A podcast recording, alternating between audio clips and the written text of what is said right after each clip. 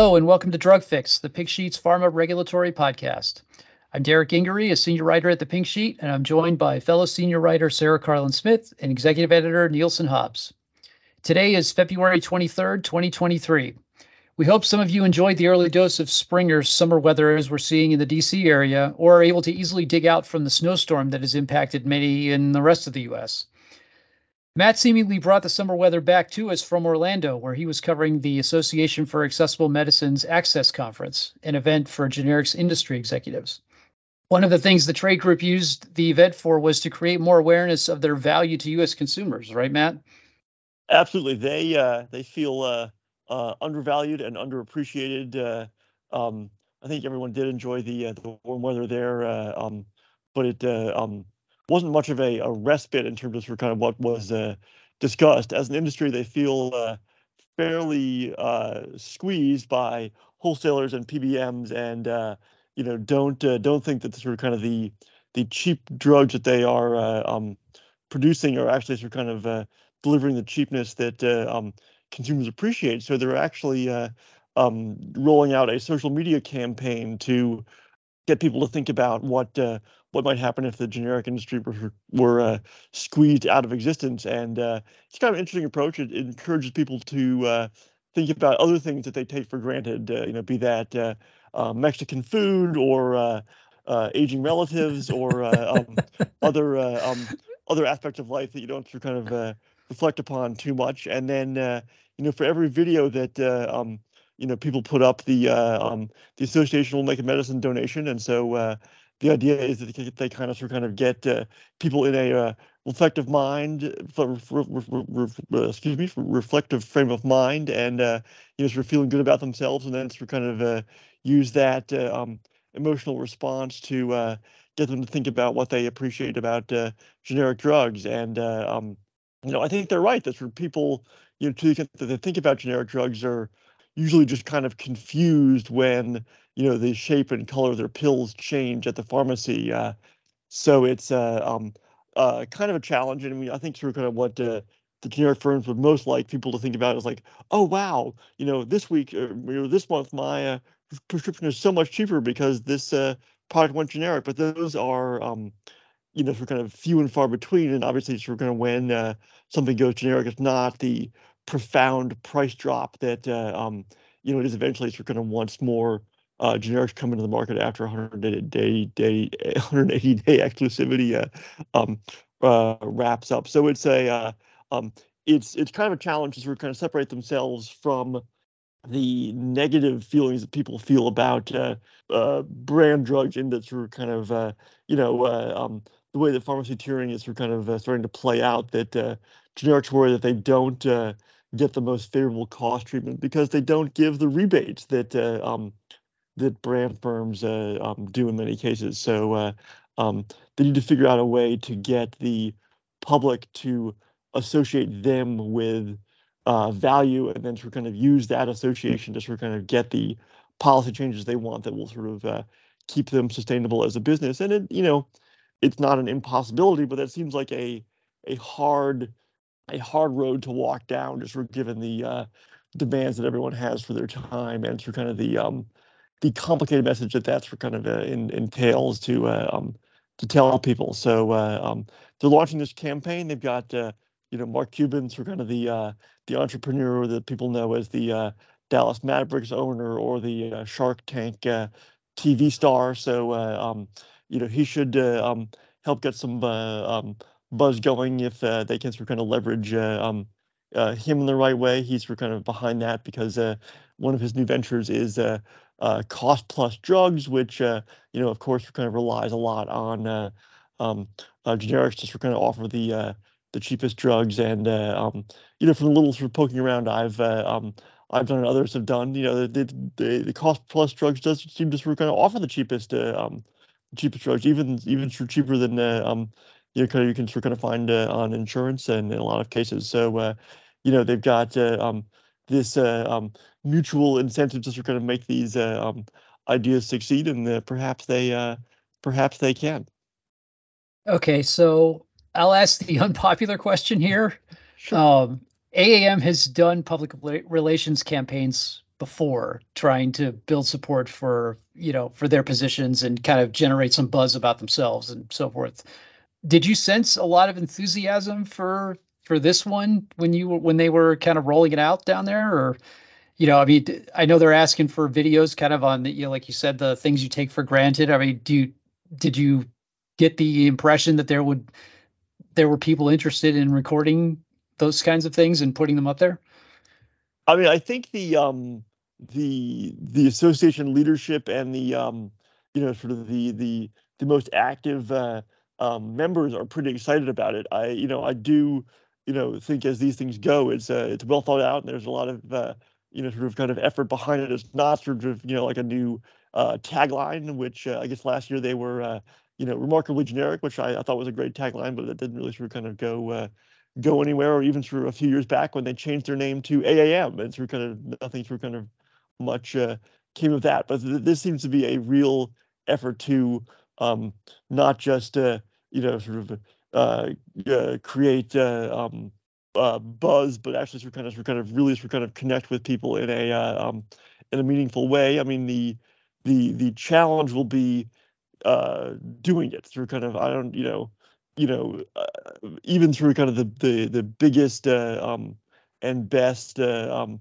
you know um, companies in, in America often through kind of uh, you know launch flops, you know, through to the uh, mm-hmm. the Amazon Fire Phone, or there's probably a more recent example that I can't uh, come up with on the fly. But uh, um, not everything uh, works out, and obviously this is not going to be the most fine, well financed uh, um, public relations campaign in um, in history, but it, it seems to be um, something that um, there's um, a good deal of excitement around around the people that are going to have to carry it out. So I think that's a that's a good sign. I did not see a uh, an abundance of videos being recorded uh, um, afterwards. Uh, so uh, you know, it is a um, I think sort of a to be honest, sort of a, a tough ask in this fact that sort of you have to sort of kind of uh, share something personal about yourself. And uh, you know, while that sort of is well designed to create the emotional connection, to kind of I don't know if everyone wants to put out sort of kind of into the into the internet for kind of some uh, um, some details like that about their uh, their personal lives. So that's for kind of the um, the other uh, drawback uh, um, to it. So uh, um, you know there is a um, even if the, the were to kind of you know say like you know there would be you know hundreds of thousands of videos uh, um, recorded to kind of even even if they got to that stage, you know, kind of where where do those you know uh, copious videos for get them in terms of sort of kind of policy changes. There's still many steps beyond that, but uh, even getting to sort of step uh, step one is going to be a challenge for them. But I think they've uh, they've at least got an idea that they think really of kind of make a difference, and the uh, the uh, the question will be can they execute on it. Yeah, it's interesting. It's you know generating the buzz is one thing, but you know making that resonate into things you want upon Capitol Hill, particularly, is is something completely different. So yeah, that'll be interesting to watch. Um, you know, what was your read on kind of the generics industry in general after this conference? You know, kind of like the the state of the industry, so to speak. You know, I have to say honestly, the state of the industry is is not good. It uh, um, uh, you know, there was a uh, a real um sense of uh, um uh, stress uh, this year, as opposed to uh, last year's. I mean, we we we skipped a few years in COVID, and then sort of kind of uh, um, last year when I went, I think everyone was just kind of thrilled to be back together, and uh, just the excitement of sort of kind of this was many people's first, uh, you know, sort of trip out from, uh, you know, under whatever sort of kind of, uh, you know, lockdown or shelter in place they had sort of kind of uh, imposed upon themselves uh, with uh, um, with COVID. It was sort of kind of back to uh, a more business as usual uh, vibe, and just sort of kind of the uh, the energy of kind of seeing people they hadn't seen in years and uh, that kind of thing. And this year there was just, I think, a realization that kind of there's a a lot of profound market pressures on them that they um, you know need to figure out a way to uh, to handle. And uh, and so that was kind of the um, the vibe. And uh, um, obviously of this uh, um, this this uh, uh, take for granted uh, or for granted, I guess they're, they're hashtagging it uh, campaign as a way uh, to uh, to address that, but it uh, is also a uh, um, uh, an acknowledgement that they are in something of a crisis in terms of sort of kind of what they uh, what they need to achieve to uh, to make the uh, the the the business model as it is uh, sustainable. Yeah, no, it certainly is an industry um, and, and, a group, you know, for that matter, AAM in general is is kind of in flux right now. I mean, AAM's still looking for a new permanent CEO, and in addition to helping the industry kind of adapt to, uh, you know, like you said, all the the impact of price negotiations and all this other, um, all these other things that are kind of you know existential threats, um, you know, going forward. So, yeah, this will be uh, you know something to watch closely, um, you know, as as we uh, you know it, over the next several months, as you know, kind of uh, people start to come out of that, you know, or start to uh, you know decide how to move forward. Next up is a topic I enjoy: FDA Advisory Committee reform. Sarah, FDA Commissioner Robert Califf gave some more details on the changes he wanted to see in that area.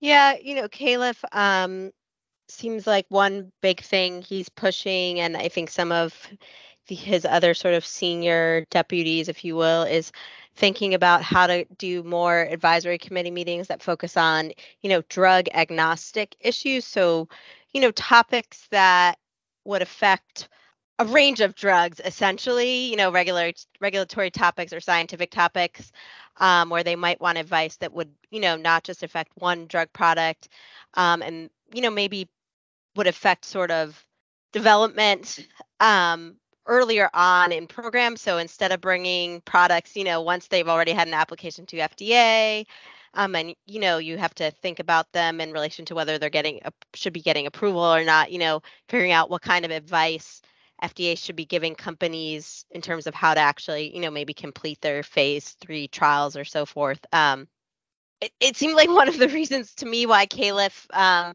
thinks this is a good way to go is because he feels like when you have these public advisory committees and you um you know there are these like up or down votes the public gets very focused on them and sometimes he feels like that people kind of miss sort of the main i guess messages or advice or the nuance of the meeting in that way so i thought that was interesting that like in some respects it seems like part of this is like they just don't like how what happens when the focus, you know, ends up being on the votes. Um, but you know, I I think also, you know, FDA um, at the same meeting, you know, Peter Marks spoke, and you know, he also I think talked about it as kind of like a, you know, having more of these types of meetings also kind of help float all boats in that, you know, you're you're getting more applicable advice to a lot of um, applications, you know, and so FDA is maybe getting the most bang for its buck for its time in some ways um, as and so are companies. Although I, I, you know, I think I would hope that people like who follow the Pink Sheets Advisory Committee coverage kind of realize that oftentimes, even within a very product specific meeting, I think there you tend to you can take lessons right from what happens and apply it to other drug applications. But you know, FDA I think is thinking more about pushing some of these meetings up. That doesn't mean that um, you know, Califf said like they're never going to need product specific, you know, meetings and votes, um, particularly when, you know, maybe they're less sure of whether they should or should not approve it. But, um, you know, I think companies would find that particularly interesting and, a different way to go about it. Um, he was talking about this actually, I guess, a couple days after FDA held an advisory committee meeting for a GSK cancer drug, where they held the advisory committee very early on in the process. Um, the company wants to do accelerated approval, and they were basically seeking feedback from the, the advisory committee meeting on kind of how to both like design the trial for the accelerated approval, what the confirmatory study should look like.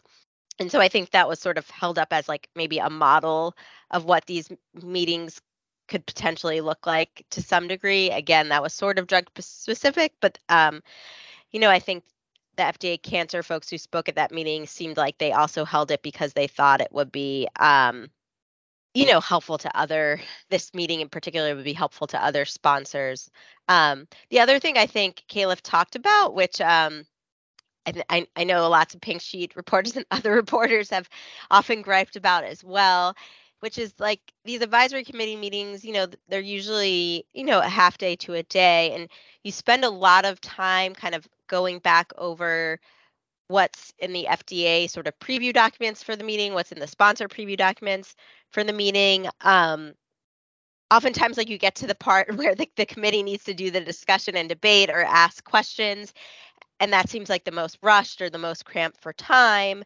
Um, and that's really why everybody's there, right? I mean, I, I sort of understand why, from sort of a public meeting perspective, you can't sort of assume everybody comes into the meeting having done all the background reading already. But at the same time, like, you know, sometimes we've been to meetings i mean certainly with the covid vaccines where it's not just like you're seeing presentations from the preview documents you're seeing presentations that we've seen from like five other advisory committees already right? And then the thing that where the, the the important part where you really need to get this advice and get this information gets the short shrift and i mean that just doesn't seem to be a good use of anybody's time or resources. And i think Califf sort of acknowledged he hasn't figured out how to do that but i think it would definitely be valuable if they could figure out a better way to do that because you know that's why they're holding these meetings. That's why everybody's there. No one's really there to see FDA repeat a PowerPoint presentation that you know people have seen three or four times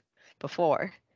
Yeah, I wonder if yeah. we'll get to some uh, format where it's uh, like a uh, argument before the Supreme Court, where for kind of uh, FDA starts off, uh, you know, with their slide deck, and then they start uh, getting interrupted by advisory committee members with questions. I guess it would require a much more sort of kind of adversarial approach by the advisory committee to sort of kind of to start interrogating them right away. But uh, I think you're right, Sarah. I mean, it's kind of there are, you know, there, there, we may just need to sort of kind of, uh, or FDA may just need to start assuming uh, a level of background knowledge, uh, you know, perhaps uh, even from the advisory committee members themselves uh, on this kind of what this stuff. this stuff is, and you know, this everybody in the room has already read the briefing documents, and just kind of go from go from there, and of kind of move right into the discussion in a more more direct way. Yeah, I think we've all, I think, Sarah, you and I have actually had this debate where, you know, we said, like, why don't they just start assuming, start assuming everybody has read the briefing document and go right to clarifying questions for the sponsor and the FDA and then go into committee discussion. I mean, you could get these done, these meetings done in, you know, a couple hours as opposed to like an entire day. Um, but, you know, I mean, I'm sure that there, you know, there's, uh, you know, administrative procedure type, you know, rules and so forth where they have to create a, a record and, you know, that, you know, kind of prevent them from being able to streamline these a whole lot. But, you know, I mean, when I, I, when I read those comments, I wanted to hit like the proverbial like button because I, I have the same gripe about a lot of these meetings. I mean, and in some cases, I've been sitting there where we've gone through the entire day and before they're before they vote people like get up and leave because they have to go catch flights you know so they missed the part that you know the fda wants them there for essentially. And you know it's yeah it's some some of it's crazy. I mean we've you know i've been i've been at advisory committees that have gone 12 hours or more and by the end you're just like you could tell everybody's just exhausted and they don't want to speak. They just want to vote and go home. And you know and that's not the point of of all this. Right. so yeah i i i i agree that some streamlining is is uh is in in order. I just don't know. I, i'm not like the legal or like the administrative you know procedure act scholar that would be able to tell them yeah, you can get around some of those, you know, the rules or whatever's in place to kind of have a complete record if you don't have the obligatory sponsor presentation and uh, you know FDA presentation that takes each take a couple of hours. Well, maybe they just right. need to hire some auctioneers or something to kind of you know blast through the uh, the FDA slide deck, and that's for kind of a super fast uh, way, uh, you know, at the beginning, uh, um, at the beginning, you know, 45 minutes or something like that. If that's if that's the issue. But, uh.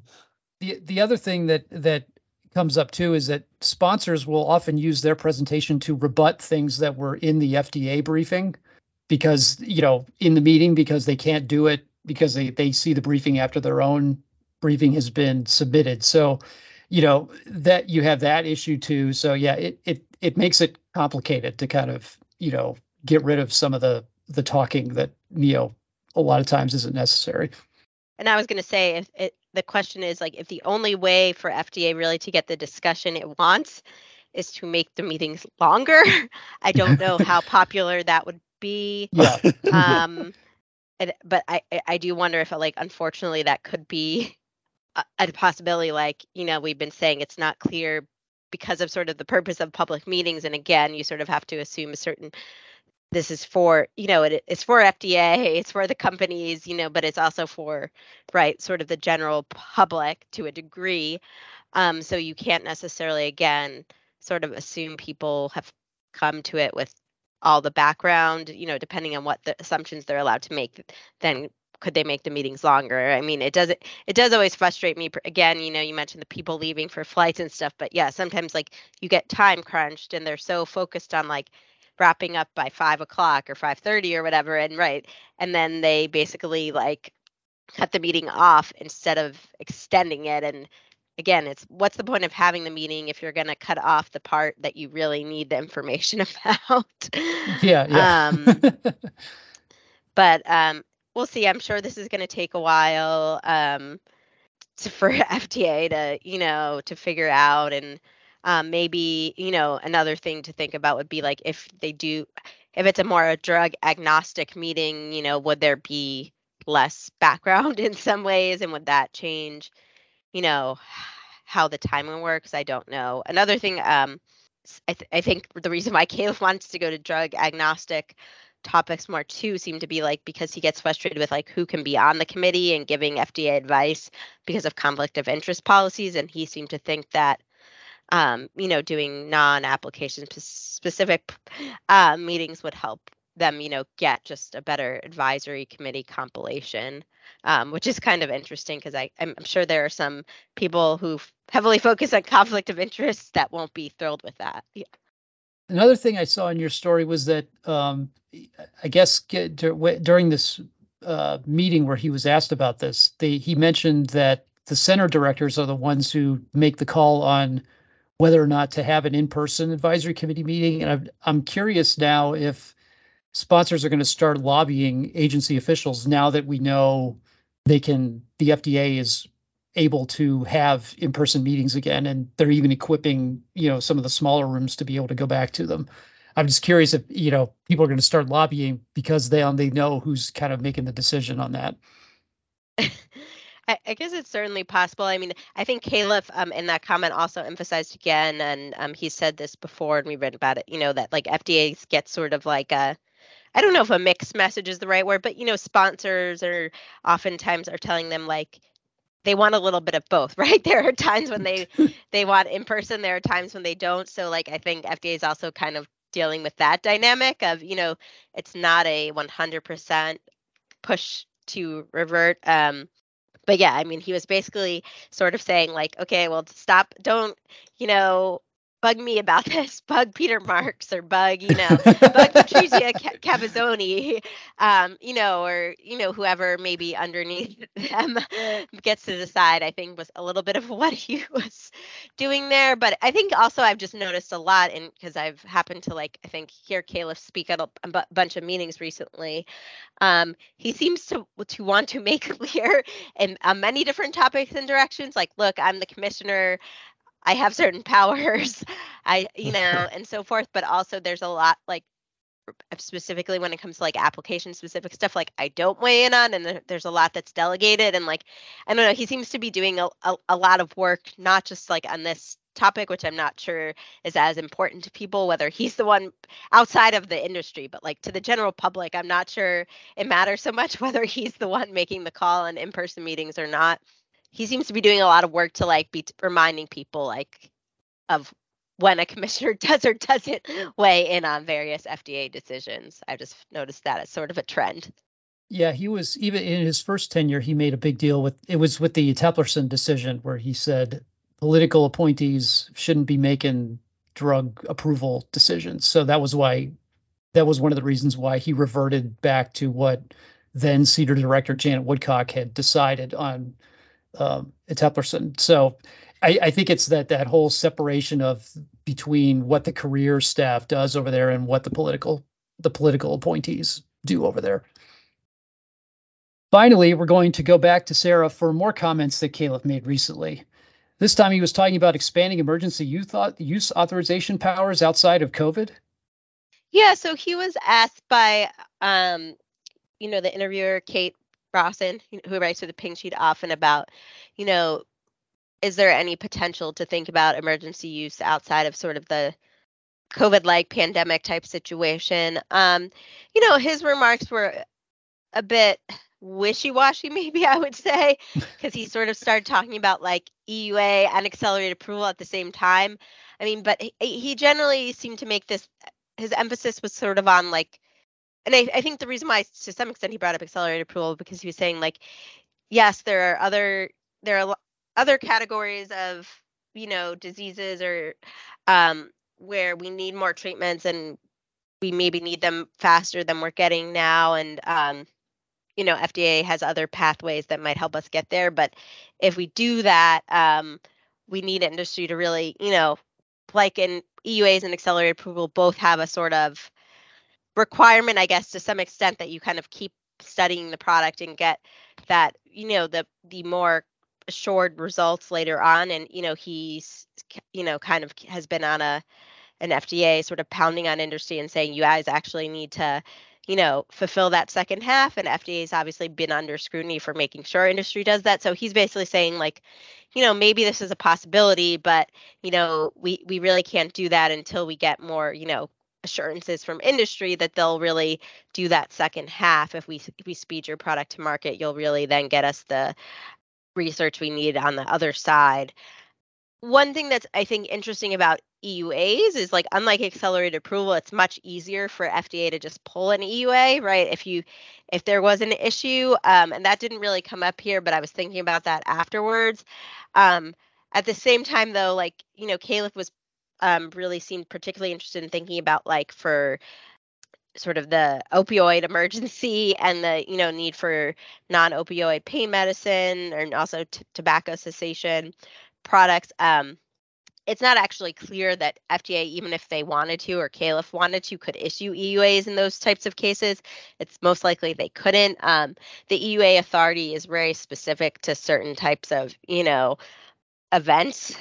Um, so the law in term would probably have to be written differently to, you know, use an EUA outside of, you know, certain types of threats. But I mean, the, the whole um, it was just interesting to me that this came up because kind of early on in writing about sort of how you know the EUAs in the first sort of year of COVID um, kind of impacted everything. I think there was this sense that we have in a sort of an, an American public where the general sense is people want more options fast, particularly if you know they're in a situation where the disease is very you know life threatening or just you know leads to high morbidity in some way. So, I mean, people flagged this early on that they could see a lot of like public push for the same flexibility given to COVID um, to be given in, in, other places. And Califf certainly, um, I think, in his remarks, acknowledged that, you know, he feels this sort of vibe from the, you know, American sort of society of people willing to take risks um, in that way, which is again, a sort of another theme I've noticed um, from him, hearing him repeat claims like that over the past few weeks, and um, seems like to be impacting how he's thinking about, you know, FDA's role in approving drugs. Yes, it's interesting you say that people are willing. He feels like people are willing to take risks that would be, you know, inherent to an EUA because throughout the whole the saga of the COVID vaccines, we've heard just as loud people saying you're going too fast. Why haven't you done a full approval of this yet? Why haven't you done full clinical trials of these vaccines yet?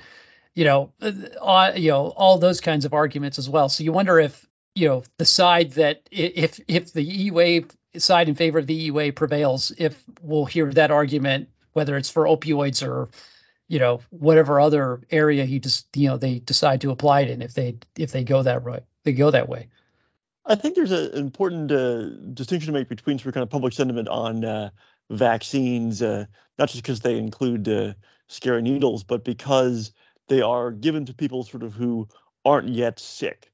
And if you're actually suffering from a disease that you find, you know, debilitating or you know, life-threatening and scary in some uh, some way, I think you're pretty much willing to do whatever you think might be available to uh, um, to try and address that. Whereas, you know, sort of some theoretical risk about uh, um, an infectious disease that you do not have is a, a little different in terms of sort of kind of the public sentiment. I think there's a uh, a real high tolerance among people uh, to take you know sort of potentially risky or unproven medications if they're actually sick with something that they they want to get better from, than as opposed to sort of kind of the uh, the more prophylactic uh, use of the EUA we saw with the uh, the COVID vaccines. But that's a good point, uh, Derrick. It is uh, interesting if you think about sort of kind of the uh, the classic uh, Republican critique of FDAs. It's for kind of that they um, you know, conservatives feel that they the, the agency is too conservative, that it sort of kind of takes too long, that it sort of kind of has too many requirements, that it sort of kind of uh, you know kind of holds up uh, innovation. But now sort of kind of there is this uh, um, meaningful wing of the Republican Party that sort of thinks that uh, FDA went uh, went too fast, and they didn't study things quickly enough, that they sort of cut too many uh, regulatory corners when it came to the uh, the COVID vaccine. So there's sort of that that, that tension there now. So. Yeah, I tend to, I guess, sort of agree with Matt that um, vaccines are sort of a the exception to the rule, um, and that right if you're talking about something that's not um, preventative, people think about this a lot differently. But it, it is interesting because I, I I do sometimes wonder if like enough people like appreciate depending on their situation that um there you know that there can be downsides to you know that push for you know less evidence and being willing to take risks you know that sometimes you know you end up having having i think people sort of see that as like there's all upside no downside and yes. some seems seems harder to convey to them that there could be a downside that actually you know you could you know make whatever amount of time you have left much more you know sort of uncomfortable um than it would have been mm-hmm. otherwise you know so I, and i think that's like something that bioethicists and other people try to sort of convey and is important and i think it's part of why in some ways you know we have an fda right? I'm not sure their their job is just to sort of be responsive to public sentiment right? Without regard to sort of again the benefits risks and science.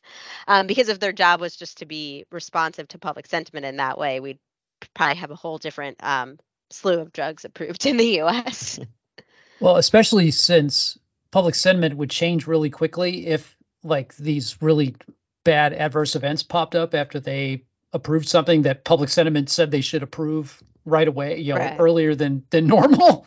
So you know you can't be yeah you can't yeah you can't be responsive to like the wave of public opinion because it changes on a dime. So well thank you for that sarah. It's very uh it's very interesting. Um by the way, before we close, I said today was February 23rd. It's actually February 24th. Sorry about that. I just wanted to make sure we got the date correct. But that's all for this week. For more, check out our website at www.thepinksheet.com. You can also find this and previous podcast episodes on iTunes, Google Play, TuneIn, SoundCloud, and Spotify by searching for Pharma Intelligence. And if you're so inclined, feel free to give us a review. Thanks again for listening to Drug Fix. I'm Derrick Gingery with Sarah Karlin-Smith and Matt Hobbs. Stay safe, and we'll see you next time.